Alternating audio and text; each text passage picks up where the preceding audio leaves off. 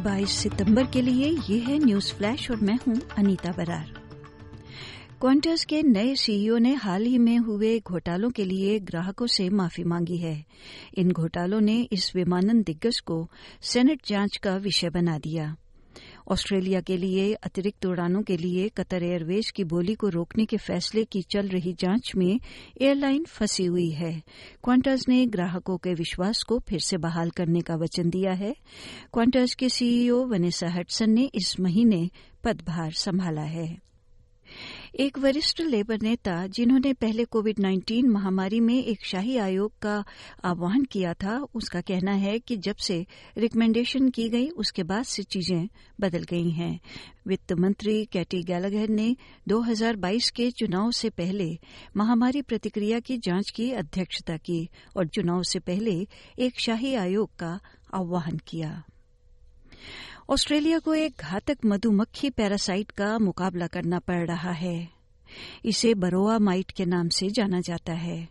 ये घुन एक परजीवी कीट है जो मधुमक्खियों पर रहता है, उसके खून को खाता है और उसकी उड़ने और संचार करने की क्षमता को खराब कर देता है। सौ मिलियन डॉलर के प्रयास के बावजूद सरकारी एजेंसियाँ घातक बरोआ घुन को खत्म करने में असफल हो रही हैं।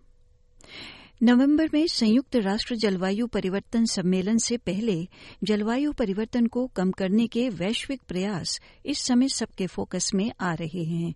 पेरिस समझौते के बाद से कई देशों ने अपने शुद्ध शून्य लक्ष्य पर ध्यान दिया है, जिसका उद्देश्य ग्लोबल वार्मिंग को दो डिग्री से नीचे सीमित करके विनाशकारी तापमान वृद्धि से बचना है।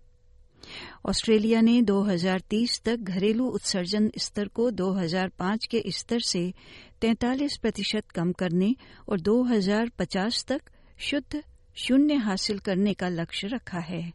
मेलबर्न विश्वविद्यालय में ऊर्जा संस्थान के निदेशक का कहना है कि शुद्ध शून्य तक पहुँचने के लिए काफ़ी निवेश की आवश्यकता होगी।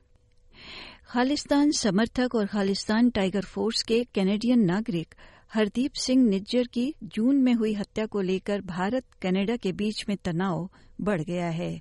भारत सरकार ने सुरक्षा खतरों का हवाला देते हुए कनाडा में वीज़ा सेवाओं को निलंबित कर दिया है और अब भारत सरकार ने कनाडा से भारत में अपनी राजनयिक उपस्थिति को कम करने की मांग की है।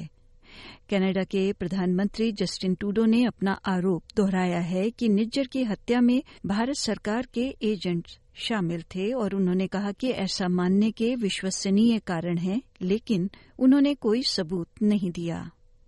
और भारत में संसद के दोनों सदनों से महिला आरक्षण बिल पास हो चुका है।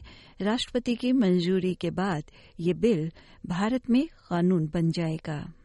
अन्य समाचारों और समुदाय की जानकारी के लिए आप हमारे फेसबुक और हमारे web page S P S dot com dot A U forward slash Hindi से जुड़े रहें। और न्यूज़ फ्लैश समाप्त हुआ।